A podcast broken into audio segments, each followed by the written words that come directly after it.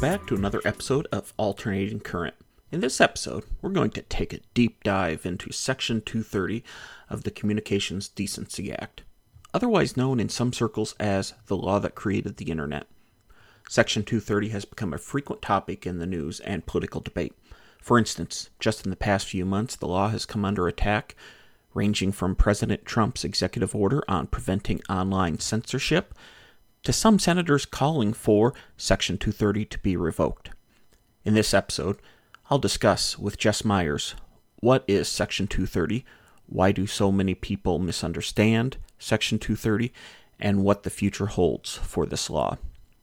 Jess Myers is a rising third year law student at Santa Clara University School of Law, where she studies internet law and policy.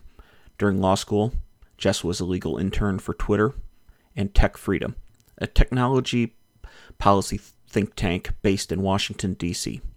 Currently, Jess is a summer research associate for the UCLA Institute of Te- for Technology Law and Policy, where she speaks and writes about intermediary liability law. Her primary scholarship covers Section 230 and content moderation. As of recent, Jess is also a full time policy specialist at Google. Please note that all opinions shared by her are her own and do not represent her previous or current employers. And without further ado, let's jump into this episode. Jess, welcome uh, to this episode of Alternating Current. Thank you. Thank you for having me. Well, I wanted to have you on uh, to discuss Section 230. I think that's something uh, that a lot of people have a little bit of misconception around, miscommunication. A lot of things have been going on, especially with uh, in the policy world and the political world, with regards to uh, Section 230. So, if you wouldn't mind just kind of going into a little bit of brief history of what 230 is and uh, where it came from and where it is now and what it stands for. Absolutely. Um, so Section 230 essentially says websites are not liable for third-party content. It's probably, in my opinion, one of the most important laws um, of the internet. Uh, and you know, it's it's often credited with you know being the law that created the modern day internet. Um, so kind of getting into like uh, the, the brief history of, of where Section 230 came from, we always start with you know two cases Cubby versus compuserve and stratton oakmont v prodigy. That's kind of like what tees up um, section 230's enactment. Um, so talking about the first case Cubby v compuserve. So compuserve is i guess i would describe it as like an internet service slash access provider. Um, if you've had aol you might you might it's very similar to you know that kind of online um, environment but CompuServe uh, hosted, you know, a web forum at the time, and uh, users could, you know, post to the forum. They could, uh, you know, read from the forum. It, it, it, that kind of that kind of stuff. Um, but kind of the gist of it, something defamatory ended up on one of these CompuServe web forums. Um, and it's an important it's important to note that CompuServe at the time for you know for for their own internal policies had decided we're not going to moderate any of the content that's on our on our forums. Where you know our employees aren't going to look for it. We're not you know we're, we won't know about it. So you know it's it's, it's free for all. Um, so that defamatory posting that was something that kind of I, I, wouldn't even say fall through the cracks but it was something that was left up on on this this web forum or, or bulletin board at the time. Uh, compuserve gets sued and in the end it actually ends up resolving in compuserve's favor because the employees uh, did not take any of the necessary means to moderate content. So there, the gist of it is basically, you know, if if the employees don't know anything about the content that's on their site, then they wouldn't have known that it was defamatory, and so it's it, it's not up to them um, uh, for liability. Uh, that made sense until another case, you know, following CompuServe shortly, Stratton Oakmont v. Prodigy, where the decision was you know sharply different and and a lot more concerning to these sort of internet access service uh, providers at the time. So it's the same sort of setup when you've got but but this is with prodigy now kind of a compuserve aol competitor. Uh, something defamatory ends up on prodigy's uh, bulletin board or web forum uh, about stratton oakmont and they get sued. The difference between prodigy and compuserve is that the prodigy employees uh, were actually trying to create a family friendly environment. So they did do a lot of the content moderation that CompuServe, you know, opted not to do. So the different the decision in in uh, Stratton v. Prodigy is, is sharply different because uh, Prodigy actually ends up being held liable for the defamatory posting because you know, the employees should have known or could have known about uh, uh, the defamatory post and, and didn't take it down. So it created kind of this moderator's dilemma where uh, websites could really either choose not to moderate at all. And if they don't moderate, then they're not liable for any of the content that their users create or post. Uh, but you do that at the risk of really creating kind of like an internet online cesspool uh, for content because there's just no moderation. So any it's it's free for all. Any, anything goes. Or the other option would be to moderate everything. But if you're going to take that like family friendly approach that Prodigy took, you can't let anything slip through the cracks or you'll be liable for it. So, you know, one way to do that would be to just pre screen all content, which you could imagine today uh, if, if Twitter pre screened content or Facebook pre screened everything that you post, it'd be a very different environment than what we're used to today. So, um, yeah, you know, my tweets would be showing up. Uh, my tweets would be showing up five days later. Right, absolutely. Regulators notice this this moderator's dilemma, and that's kind of how Section 230 came to be. So Section 230 then comes in and says, okay, well, websites are not liable for any content that they don't create, the third party user generated content. And what came of that is just everything that we use today online, all every service that we use. I mean that that sparked from Section 230's uh, enactment. No, that's perfect. And uh, I actually the interest there was an interesting point on Stratton Oakmont that uh, in my research I was um, I found out about, but uh, actually one of the guys involved, I think the owner of Stratton Oakmont was involved or characterized in The Wolf of Wall Street. Mm-hmm. That's correct. So interesting fact there, but not pertinent to uh, Section 230, I think. But now it really has moved into I guess uh, where is uh, section two or dis- uh, discuss a little bit? Then you you hit on the points of that uh, doesn't pro- uh, doesn't make liable um, such in, uh, organizations or entities such as Twitter and Facebook for third party publishing. where is some of the I guess misconceptions because it has turned into a little bit of the political moderators dilemma now. Uh, I think that would be a, a fair mm-hmm. statement. Right, right. You know, so I've I've been calling it this political moderator's dilemma. It's kind of interesting because you know Section 230 is enacted to solve the moderator's dilemma that I described that's created with Cubby and um, uh, Prodigy, uh, the Prodigy cases.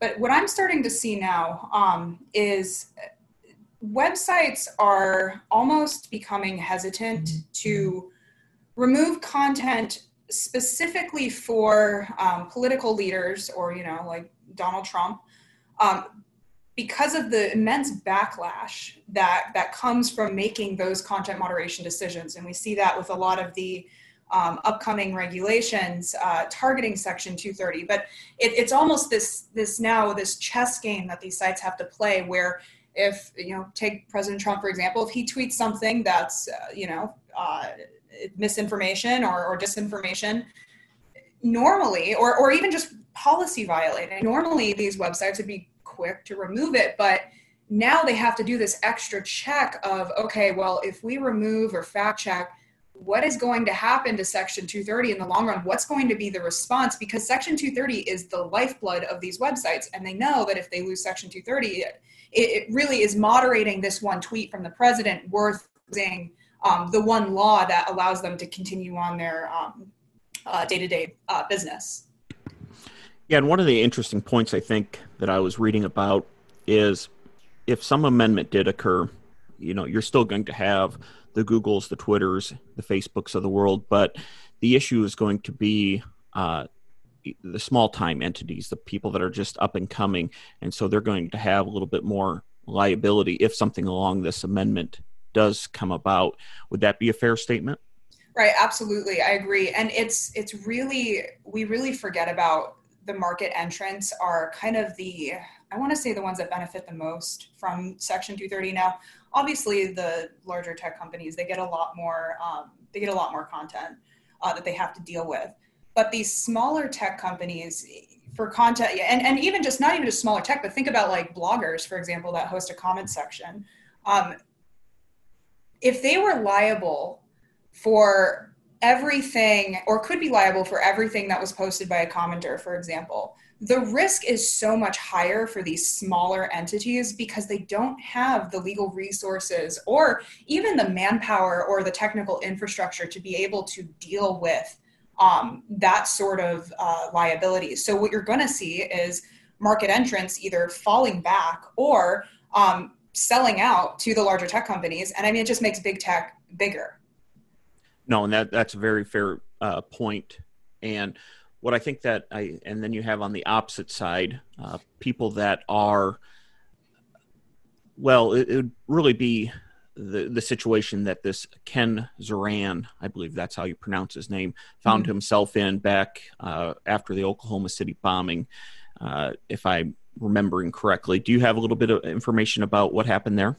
Yeah, absolutely. So this is uh, the the Ken Zeran uh, v. AOL is the uh, it's like the seminal Section 230 case, is, is kind of how we describe it. Uh, and just kind of some some background on that. So uh, Ken Zeran, he's a local Seattle man. Um, you know, not not super famous. Uh, he's a local artist. Um, and around the time of the Oklahoma City bombing, I want to say this is six days after the, the Oklahoma City bombing, there was a post that went up on an AOL forum that was advertising these just horrible um, Oklahoma City bombing uh, T-shirts with these slogans that I mean they were they were incredibly tasteless, um, super offensive, especially when you consider again this is like six days after after the tragedy. And at the bottom of the advertisement, it just said call call Ken if you're interested, and it included his phone number. So the post went viral, got picked up. Um, and Ken in Seattle is receiving these tons of phone calls. You can imagine death threats and and just all all sorts of um, you know heinous heinous phone calls uh, from angry angry AOL subscribers. And then after that, I mean, the uh, an Oklahoma City radio station actually picked up the picked up the ad and then broadcasted it. And that just that made things you know a hundred times worse for for Ken because then he's receiving more phone calls and death threats, etc. Uh, now Ken did call in to AOL uh, while this was going on, and ask, you know, can you please remove this post? And he was told, okay, well, it'll get removed. Um, and it wasn't. Uh, there was a delay in, in, the actual removal process, and it was kind of like, okay, well, the damage has been done. Uh, this man's life has been kind of upended, and um, you know, his, his phone number, which he uses for his business, is now uh, basically just being abused with for for angry callers. Um, so Ken eventually sues AOL, uh, you know, for negligently leaving these posts up, and it ends with with Ken actually, you know, he loses his case because of Section 230, and it, it, in that case, this was the first time that Section 230 is kind of defined broadly as applying to, you know, not just publication speech torts, but to to anything that has to do with third party content. Um, so you know you kind of got this almost like a double-edged sword in a way where you've got ken who who really was a victim here um, he loses his case but you also have a very important outcome for internet companies like aol um, in that section 230 is now defined as this you know gold standard as uh, uh, protecting websites from really anything that their users um, post or, or do with their service. And so from that, and we have quite a horrible story on Ken's part, and this is something that I think the opponents of 230 latch onto is these bad entities uh, could be profiting from bad content or the like. What are some of the common myths and misconceptions out there that organiz- organizations get wrong with Section 230? Because even I see it from um, a pretty prominent Section 230. He just uh, uh, Jeff uh, Kessler, I believe, or uh, Co- yes, yeah. thank you, thank you. He had written a book, and it's a wonderful book actually. And he talks about on his Twitter about that quite a few organizations, even large organizations, media organizations, get 230 wrong. Mm-hmm. What is it that some people or what these entities what is it that these entities are getting wrong about 230 right you know i actually i think about the ken Zeran case a lot and it's one of those cases where it is hard for me to to say well you know ken ken didn't deserve obviously didn't deserve it. Um but you know how it, it's almost i understand where the opponents are coming from because it's hard to say well you know look what happened to him. How is it that aol got away with what they got away with? I've actually had some discussions with um, some some folks that were working with AOL at the time, uh, and when you hear the other side of the story, it really kind of reminds. It, it's interesting because the problems AOL was having um, back in the 90s are almost reflective of the problems that we're seeing today when it comes to content moderation. And so, you know, the long story short for for AOL, their side of it is that you know they they struggled to take the post down because you know they for them, they couldn't identify whether, you know, Zeran actually posted it or didn't post it, or, you know, uh, where it was coming from. AOL at the time kind of had a st- it seems like they had a stance where they didn't want to remove, uh, they, they didn't want to take a heavy, heavy stand on removing content, mainly because they wanted to allow for all sorts of expression and, and, and speech. Um, and that's that is their prerogative. So if they couldn't val- you know verify whether this was something that should be on their service or not on their service, or you know who it was coming from, it it does make sense why they would take you know take steps to to or, or I guess think carefully about whether that's something they they would remove or not. Could they have done better? I actually I would say I would say yes. Um, but you know, kind of jumping from the AOL example, getting to like what people really misunderstand about, about websites in Section 30 today is really, you know, the first thing is is how hard content moderation is. Um, and when I say that, I'm talking about the decisions that these websites have to make about every single piece of content that could be violating of policy or that might or might not be illegal. Um, th- I think a lot of people think that content kind of comes into these sites with this like big flashing sign that says, you know, this is illegal or this is harmful content, take it down. And really, the, the reality of it is that, you know, those, that type of content, like let's take, you know, um, unfortunately, let's take like child pornography, for example. That, that is obvious content that would be removed. And that websites have gotten very good at preventing and removing um, child pornography. But the, it's the harder cases um, that really make up what these trust and safety and um, content moderation teams handle every single day. It's all of your edge cases. So stuff where, you know, this content is technically legal, but it's it's terrible. Or, you know, is this is this something even though it's terrible is this something that you know should stay on the site like for example if you've got like a human rights organization uh, sharing a picture of uh, or, or a video of like a, a, a terrorist org or, or a beheading video you know is it because it's coming from a human rights organization maybe that's something that should be out there it's it's educational or alerting the world to you know atrocities that are happening overseas or i mean you know maybe it's not something that should be on on the service because it's it's graphically violent but those decisions about what to do with that type of content are not easily made decisions, especially, especially again when it's content that is lawful but awful. Um, so that's kind of the first piece to this is that you know there's no way there's no, there's no way we can use machine learning any better to to detect like if this is type if this is kind of content that should come down because at the end of the day AI and machine learning they don't understand it you can't train it to understand um, some of the nuance and and, and you know semantics and right. um, yeah you're absolutely yeah. right uh, machine learning has unfortunately a lot of limitations we haven't gotten there quite yet absolutely. Uh, especially with training and then of course testing because one you're absolutely right with that. If it's a human rights organization that's putting out a video it can be the exact same video of a terrorist propaganda the exact same thing but it's the source that would be different. And who's going to make the decision of whether or not it's viable uh, for the educational purposes versus a propaganda piece. Absolutely, and you know you have, you have even another fascinating edge case that I've I've seen you know just in in being on the internet um, is the LGBTQ community. they have, you know, they'll have their own language or types of, you know, you'll see content coming out of those circles.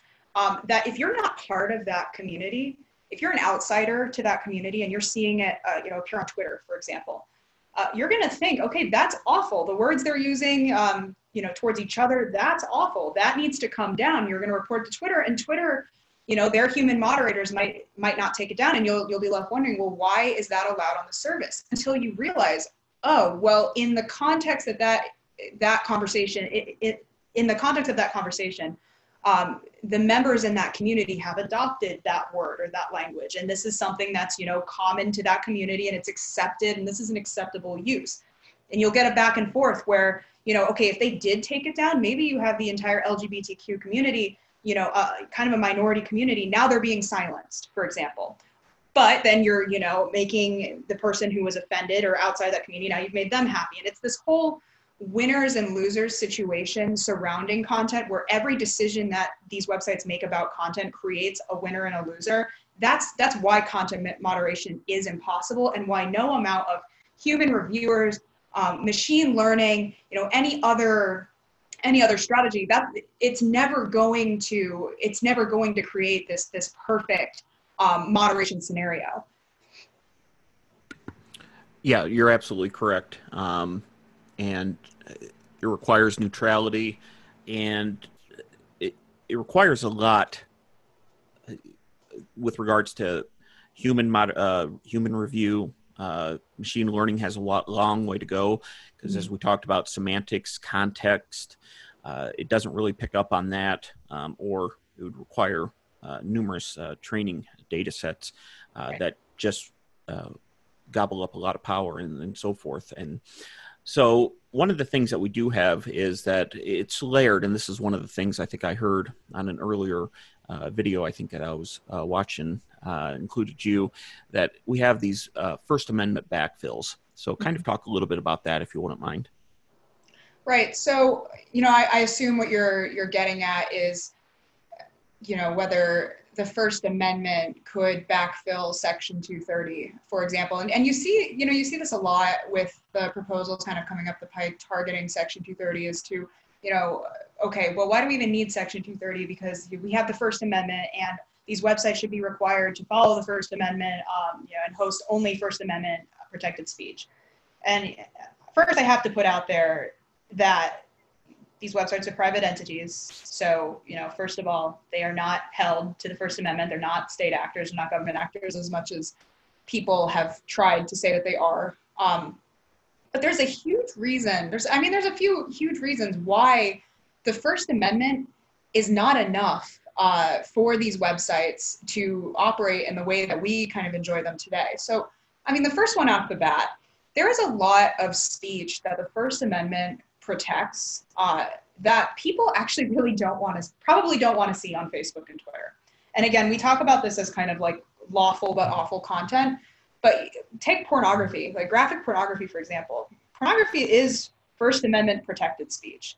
So technically, all of these bills that say, okay, these websites must uh, they must host constitutionally, you know, acceptable or constitutionally required speech. Those websites in reality then would be required to host graphic pornography. So imagine just like scrolling your Facebook feed and all you're seeing is porn or you're seeing, you know, violence or I mean there's a lot of terrible speech that these websites remove on a daily basis um, that would be First Amendment protected. So it actually we'd go in the opposite direction of, of uh, what we, what we want these websites to do. And I think it's also important to point out that's kind of why a lot of these major websites have um, policy teams and legal teams. I think people don't really recognize the, that there's a difference between the two because you know the policy teams they're handling what is an abuse of their community guidelines, their user policies, and those are things that are again lawful speech, but stuff that you don't want to see on the service. And then you have like your legal team, and those are the teams that are saying, well, okay, this not only violates policy, but this actually does violate the law. Um, so that's kind of one one scenario uh, where you know the First Amendment would really fall flat when we're talking about internet content. And then the second, I, I would guess the second major reason why the First Amendment doesn't backfill is kind of talking about, kind of referring back to Section 230's overall value, right? So Section 230 is, is a defense that websites and users of websites um, can use at the outset to shut these cases down quickly. Uh, so usually if you're using a, a, Section 230 defense, you're not moving into a discovery phase, you're not spending tons of money and time on litigation because it's, it's you know, it's, it's a standard. It's websites are not liable for third-party content. If you're talking about a website hosting third-party content, they're being held liable for it, the answer is always going to be they're not liable. But you can't say the same thing for the First Amendment. When you're when you're talking about kind of a constitutional uh, litigation battle, there's not exactly a set standard for you know you you have a lot more room for for nuance. So again, if if you're raising you know a First Amendment issue, there's um, certain things that the defendant will have to prove. There's certain things the plaintiff will have to prove. We might have to move into discovery. We might be talking about tons of money and time at that point, and, and you lose that procedural benefit that Section 230 grants these websites. If they don't have that procedural benefit or they know they're not going to have that procedural benefit, then you get into the issue of well, is it even worth hosting this content in the first place? Or is it even worth starting up a company in the first place? So I'd say those are kind of the two major reasons why Section 230 is is better than the First Amendment. Yeah, and you actually hit on it. Uh, it was more should have been clarified that First Amendment is not a backfill because one of the things that Section 230 does it fully protects commercial speech. So, uh, in other words, Section 230 does not distinguish between co- commercial speech and any other type of speech, uh, treating everything pretty much equally. It, it be a fair statement. Absolutely. So, uh, moving into where we are in the current state of Section 230, since it's been in the news recently, as you uh, alluded to with uh, recent tweets by President Trump, and I believe that they were with regards to mail in ballots and some of the actions that he'd uh, taken. I believe it was an executive order mm-hmm. Uh, a couple weeks ago. Can you discuss where we kind of stand because uh, there have been some recent bill proposals out there, um, I think in the Senate, and you actually have a great piece on Medium about all of these different uh, different bill proposals and the you know I guess really uh, the minuses uh, with regards to where they are. So, uh, kind of take us through each of those different things, and I guess we can start with the Limiting uh, Good Samaritans Act by Senator Hawley out of Missouri. Sure. I'm also gonna I'm gonna like kind of take it a step back because I think it's kind of important to understand where all of these bills are coming from. And this really actually goes back to your question of like what are the misconceptions of Section 230 right now. So just to like briefly kind of explain some of the things that we're seeing and why we're seeing these bills constantly come up. So, you know, the first one is that these bad entities or bad bad actors or you know, they're this whole idea that websites profit off of bad content.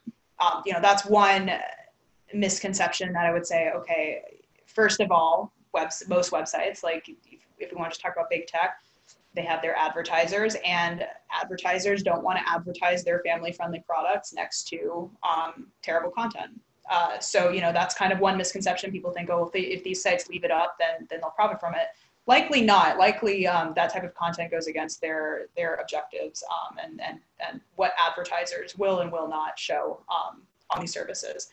You know, there's other misconceptions like uh, Section 230 allows uh, websites to get away with illegal content, but kind of the pushback on that is that Section 230 actually has an exception for federally federal uh, uh criminal law. So you know, if we're talking about something that's that can be federally prosecuted, Section 230 does not add a barrier. Um, a big one right now, and that we're coming that that kind of comes from the, the executive order and what we're seeing in a lot of these upcoming uh, bills is that Section 230 requires uh, neutrality.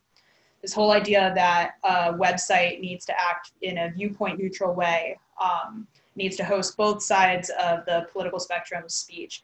Uh, it's absolutely not true. Nothing in Section 230 would say that it would it requires websites to act neutrally. Um, and if it did, we'd be back to this moderator's dilemma in the first place. So those are kind of like the key, uh, I think, misconceptions that when we talk about Section 230, that's that's what we're seeing repeatedly in in these bills. So to jump to the limiting Section 230 to Good Samaritans Act, um, uh, coming from uh, uh Senator Hawley.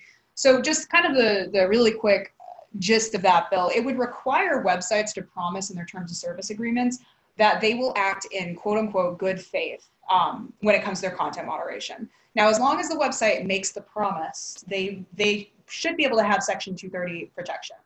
Um, so it's kind of this exchange. You you modify your terms of service and promise your users you will act in good faith, and then we'll give you Section 230 protection. And at the at the outset, you might be thinking, okay, well that sounds reasonable, except when you look at the definition of good faith that the the bill then uh, puts out. There's several. It, it's a long uh, list of, of things that don't qualify as good faith, but the most concerning one is the fact that the selective enforcement of their terms of service um, is considered bad faith which is ridiculous because when you think about it, every single decision about content that comes through to these websites is a selective enforcement of their policies. You've got, you know, content comes in, goes through a policy or a legal team. They're going to consult what their uh, community standards are and what the laws are in, in whatever country that the, the infringing content kind of appears. And then they're going to make a decision about it again, because it's not somebody sitting behind a curtain with two buttons, remove or don't remove. It's not content that comes in with a giant red flag that says you should remove this. Um, every single piece of content requires decision making. And so, of course, you're going to have selective enforcement of terms of service. Uh, but anytime that decision occurs, uh, anytime there is that selection made, Senator Hawley's bill would say, okay, that's not in good faith and doesn't deserve Section 230 protection. So it's, I mean, to me, that's insane. Um, interestingly, the bill uh, says, okay, well, this is only for, this would only account for websites that have 30 million United States users or 300 million global users, plus they have to have a $1.5 billion revenue. And a lot of people, I've seen tweets out there where they say, okay, well, this is fine. It only attacks big tech. Sure. But when you think about it, um, bills like these all they're doing is convincing startup companies and market entrants to sell out before they get to that threshold in the first place. Um, which again, if you're a fan of the whole breakup big tech movement, all you're doing is making big tech bigger with with these sorts of bills. So that's you know that's sort of the the gist, I guess, on on Senator Hawley's bills, and this is kind of like the theme of what has come out of Senator Hawley's office. Yeah, and so the next one would be the Platform Accountability and Consumer Transparency uh, Pact Act. Um, and that's by Senators Thune and Schatz. And one of the things I'll note is that looks like this has a bipartisan bill, but there is some stuff in there. And why don't you walk through a, uh, walk through that for us? Yeah, so that bill is particularly problematic. Um, again, one of the things I've been seeing on Twitter a lot are people saying, "Oh, well, it only amends Section 230 so that." uh, websites have 24 hours to respond to illegal content. So it's not that bad. This is I've, I've heard a lot of people say, you know, this is a this is probably the most neutral bill that's come out about Section 230. Except when you really think about the implications this will have on content moderation, you realize actually how problematic this this bill is. So again, this bill would require websites to first publish what they're calling an acceptable use policy. Um, and this policy has to inform users as to how the website first what is acceptable on the website? So what the what the website will allow and won't allow on their site but then it also has to outline all of the processes and procedures that the website uses to make decisions about acceptable and not acceptable content um, that in itself i will i just to, to put bluntly is impossible uh, because we see nuanced content almost daily. Uh, these processes and procedures are constantly changing and constantly updating. And oh, by the way, we want them to be constantly changing and updating and innovating because we want them to get better at uh, moderating their services so that we have a better overall online environment. But there's it's impossible to tell these websites you know you must come up with every single type of policy violating content you have to think of every single thing that could be that a user could post that's going to violate your policies and you have to explain how you're going to respond to it off the bat you're going to have content that comes through that's going that that the service hadn't thought about when they were writing their policy uh, that a workflow hadn't been created for. And, and, and now the now the website if they decide to make any decision on that type of content whether it's to stay up or stay down they're violating their own acceptable use policy. Um, On top of that, websites then have to provide a user with the ability to report or complain about any potentially policy violating content.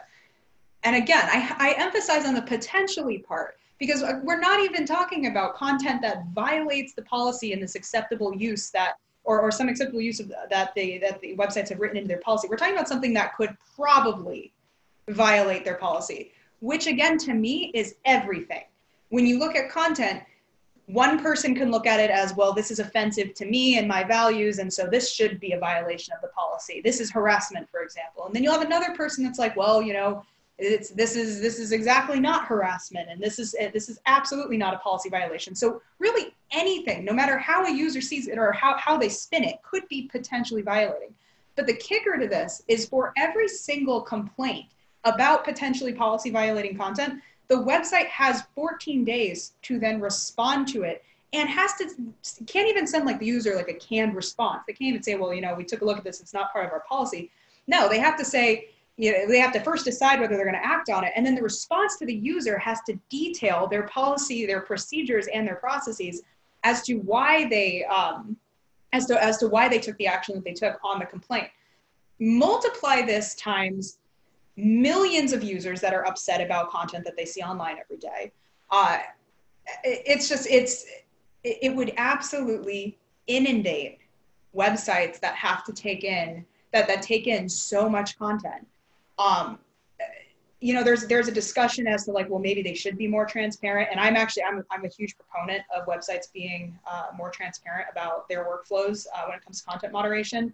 But to me, this isn't the way to do it. Where you you have to respond to every single particular complaint. That's something I would rather see. Like if, you're, if we're going to be transparent about workflows, that's something I'd rather see in a transparency report than um, creating kind of this redundant response for every single user that complains about something that might potentially be policy violating. And, and again, you can't even make a canned response to it because almost every single complaint is going to require some sort of nuanced um, response. Uh, so that's what I find particularly bad about about that bill. And then, of course, later on, there's a discussion about, well, it actually amends Section 230 to say uh, websites, when they receive a court order, state or federal, uh, that demands that or, or, that says that content is illegal or Ill- illegal content or illegal behaviors occurring on the site, the site only gets 24 hours to remove that. Again, I think that's problematic because it really keeps the website from being able to come to the table and say, actually, this is why we're keeping this content. Um, a lot of websites, uh, especially big tech, have a policy that they really they push back on removing things because they want to encourage the free flow of information um, on their sites. And so sometimes these websites will absolutely need to push back on like hey i know this looks like illegal content. Um, and when i say illegal content by the way i'm not talking about like just content that violates you know united states law but it, the bill actually talks about any you know anything that um, could be like a civil issue as well. So you know if somebody comes forward and says this is defamation well if it's not really defamation the website doesn't have anything, doesn't have recourse. They can't push back on it. They have 24 hours to, to remove it. Um, so uh, again, those are, that's kind of the two biggest issues I see. The bill also has some, some um, uh, wild kind of requirements for transparency reporting as well that I think will actually just make transparency like, and I, I think it'll make it a lot less transparent because you're including a bunch of information that really obscures uh, the important information that these reports host. But um, yeah, I, I, think that's that's kind of the gist of that that bill. Well, uh, tangentially speaking, and this is something that, as you're talking about, do you get a sense that maybe uh, a lot of people out there don't realize how much content is actually being generated every day, absolutely. every hour, every second. Absolutely, I, absolutely. I, I really, I again, I think it's just a combination of people don't understand and, and maybe maybe it's on the tech companies. Like maybe this is on the tech companies to be more transparent. Now, these companies are transparent about like what kind of content they are getting demands about but they're not exactly transparent about what's going on in with their internal processes and workflows. And i think those kind of conversations need to come more to the forefront because it's both a, a, a confusion about you know how much content is out there on the internet but it's also a confusion on like how much manpower and technical infrastructure does it take to respond to this type of content? I'm always thinking, you know, and this is one of the things that uh, just boggles my mind is just how much content is generated per day, per hour, whatever, uh, on the surface. I mean, and this is not even talking about the dark web right. or, you know, I mean, the, the amount of content is just astronomical what's out there and what's being generated and to have i guess moderators or it's just yeah um, you're either waiting for uh, your daughter's facebook photo to be uploaded um, you know right. 10 years from now hey here's my daughter at uh, when she was born and then at age 10 it actually just pops up on facebook and mm-hmm you know we'll have to change it a little bit if it's you know with the content moderation policies just because of how much you would have to go through and, and it's just crazy. But let's uh, move on i think to i know that those previous two were your favorites or sounded like your you know uh, the pact act and hawley's act but um, there are some other ones here and i think that maybe uh, this one uh, these next two are high on your list as well. So let's find out about the first about stopping big tech's censorship act by Senator Loeffler out of Georgia. Yeah, so so the stopping big tech censorship act. This is one I'm actually not really paying that much attention to. Um, it's it's so nonsensical uh, that I don't think a lot of people are are particularly uh, paying attention to it as well. Um, and it's constitutionally an issue too. Um, so basically, just the, the quick rundown on that one. Um, it essentially requires, it, it, hinges Section 230 protection on the website's adherence to the First Amendment. So that's kind of what we discussed previously. Uh, so, you know, if the website wants to maintain their Section 230 protection, they need to take a viewpoint neutral stance on content. Um, and they can only, you know, they, they cannot remove anything that's constitutionally protected. And, you know, this is kind of similar to what we were seeing with the executive order. This is kind of a similar theme that we see among like a lot of people who think, oh well, you know, that's that's kind of like why Parler uh, was was stood up because conservatives feel like these websites are, are being biased against them, and so they feel like their speech it, it's constitutionally protected, it should be hosted. Um, uh, these types of bills again, they don't have a lot of constitutional grounding in the first place because the government can't tell. It, it essentially is the government telling these websites what they can and can't host, um, which is ironically a First Amendment violation in itself. Um, so you know that one, it's just that's more of the same, and I don't I don't see that one getting a lot of traction particularly.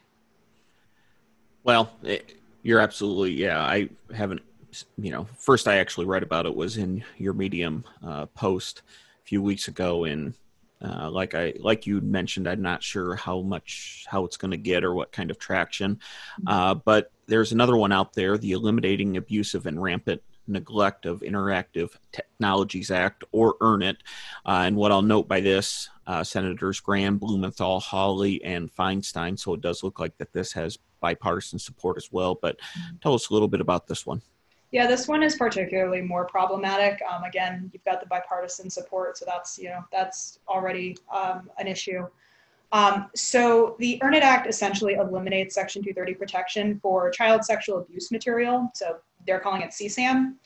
Um, you know, before before we kind of got to where we are now with Earn It, it was going to exchange Section 230 protection um, if these websites would comply with best practices, for example, that you know uh, would come out about how they should moderate content, and a lot of it was obviously geared towards uh, CSAM. But but now it's it's gone through markup, and it's it's been you know the bill has been amended so many times that now just kind of the gist is is um, if a website hosts or uh, I guess you know if there's a potential for the website to host uh, child sexual abuse material, um, then they would lose Section 230. So the, the major problem with this bill uh, is, I mean, first of all, it's not really going to do like amending section 230 is not really going to do anything to improve this underlying problem that that regulators have uh, which is okay we need we need websites to to do better when it comes to hosting um, you know csam there isn't really a clear link between Section 230 and the um, you know proliferation of CSAM. These websites, for starters, are they already have a ton of incentives. First of all, the first incentive being that child pornography is illegal and they are required by law to um, to when they see it and you know to notify NCMEC and um, you know any other associated organization and to remove it from their service. So these websites already work hard. I mean, child child safety is you know kind of top of mind for a lot of these websites uh, in the first place, and they're they are innovating and in getting better at removing uh, CSAM. So just removing their Section 230 protection, all that is going to do is, is make their life and their job a lot more harder in the first place to be able to uh, innovate and and detect this type of material. Um, so you know you've already got that, and then you know it. The other major issue with this this bill is that it kind of creates a major disincentive for companies to offer um, kind of these best practice security practices uh, that protect their users. So, for example, you know, the privacy community is talking a lot about how Earn It is going to undermine end-to-end encryption. And you know, the way that Earn It does that is it says, well, if end-to-end encryption keeps us, you know, the DOJ or, or, or law enforcement from being able to um, see or get into a device and and you know scan it for for CSAM, then that's you know that's not that's a website not taking reasonable measures to prevent csam and so you don't get section 230 anymore. So you know now you've got an excuse for the, DO, the doj and, and law enforcement to mandate that these websites you know don't have don't use strong encryption. So now we're talking about like sites like you know signal or whatsapp.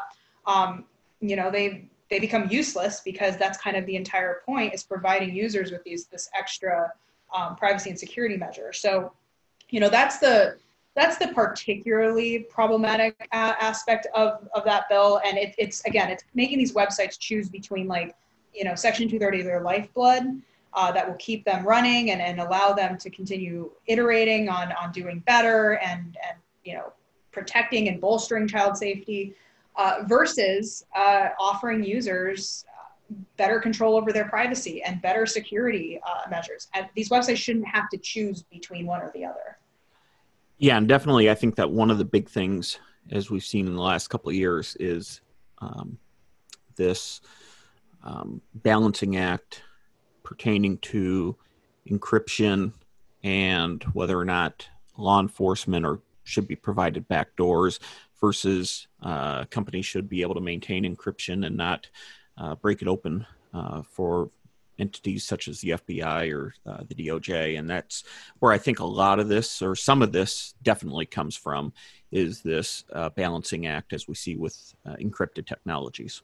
Absolutely. And I mean, I just have to add, I think, I think that's kind of where this started. Um, yeah, I, I attended the Section 230 workshop that AG Barr held in DC, I think in February, and you can kind of tell that the uh, the focus is on the encryption, the offering the encryption backdoor, and unfortunately, using children and using child safety is kind of like the best way to um, facilitate something nefarious like this. Um, because I mean, when when people it, when people look at it, the very first thing you're going to say, most people will say, is, of, of course we want to protect children online. Of course we don't want child sexual abuse material. And it makes our fight a lot harder to come back and say, well, you know, actually, this bill is really, really bad. Um, and it's not going to protect children more. And it, it, gets back at this whole misconception around content moderation. People don't understand um, what these websites are doing today to already protect children. And so they see something like this and they automatically think, well, yeah, of course we want to protect the children. And that's how these kind of really harmful measures end up making it through. Can you kind of go into a little bit, and I uh, just very shortly, um, kind of the thinking of, of course, want to protect children. So for those that are listening and think that, yeah, you know, that would be a good idea to allow a backdoor. Why is it not a good idea uh, for those that are listening? Uh, what are some of the ramifications that they may feel uh, just because it might not um, as you it could be a wide swath of outside of uh, these uh, child uh, sexual abuse materials i mean to me personally um, so first of all we don't want to allow law enforcement and you know we don't want to allow law enforcement to have uh, backdoor uh, access to to our devices i mean we're we're talking about like Fourth Amendment um, uh, issues, and we're talking about our privacy as a whole. And and and for me personally, like that that would something that would would be that would be something that would keep me up at night um, because it's it's almost like a mission creep. Like you know, first you've got uh, backdoor for law enforcement to be looking for anything that's illegal and then you know you push it further and now they're looking now it's you now stuff that you're saying that you think you're saying in private is being used against you and um, it's that you know just just the privacy concerns alone are are, um, are problematic. So that's kind of like the first thing i would think about but honestly more importantly privacy concerns aside if the goal is to protect children and and if it's really CSAM that we're talking about, I almost wonder um, how offering a backdoor for these services, how will it actually um, kind of mitigate the issue that we're seeing in the first place? Like, how will it actually solve the underlying problem? Because again, websites are already proactively scanning for, uh, you know, child abuse material. They're already um, pouring tons and tons of resources into not even responding to you know when CSAM is found, but also to preventing it from ever you know going out to the public in the first place. So you know by the time we get to a, a stage where like a back door would absolutely be needed you know maybe it's for like one of these smaller nefarious actors that you know is actually their website is dedicated to hosting child pornography, for example, you know, maybe maybe it would be for that. Um, but there are so many other measures in place and so many other ways in which um, you know CSAM or or you know abuse imagery is already detected that by the time you get to the backdoor stage it's almost unnecessary. And and i don't think it is a measure that will you know if we if we if it's implemented now and we look in we look at the future uh, did this do anything to improve um, the amount of csam that's found on the internet?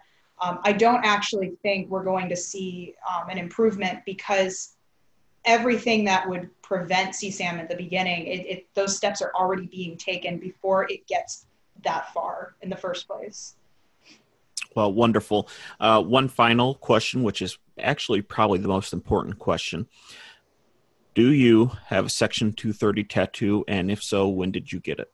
I do have a Section 230 tattoo. I have it um, on my left wrist. I got it for my birthday, uh, my 1L year, my first year of law school.